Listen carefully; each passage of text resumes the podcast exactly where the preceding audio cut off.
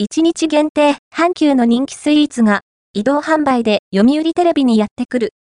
11月17日、金から開催されている、読売テレビの食フェス、しのびもぐもぐパークでは、おなじみの大阪城、極上ラーメンストリートのほか、初のイベント、極上スイーツパーティー、in 白町も同時開催中です。11月23日、期、祝の1日限定で、阪急百貨店の走るデパ地下、阪急のスイーツ移動販売が出店。JR 大阪城公園駅前や読売テレビ社屋周辺を会場に繰り広げられる、しのびもぐもぐパーク。2023年11月17日、金19日、日、11月23日、期、祝26日、日の期間中、名店のラーメンやとっておきスイーツを楽しめるグルメイベントが開催中です。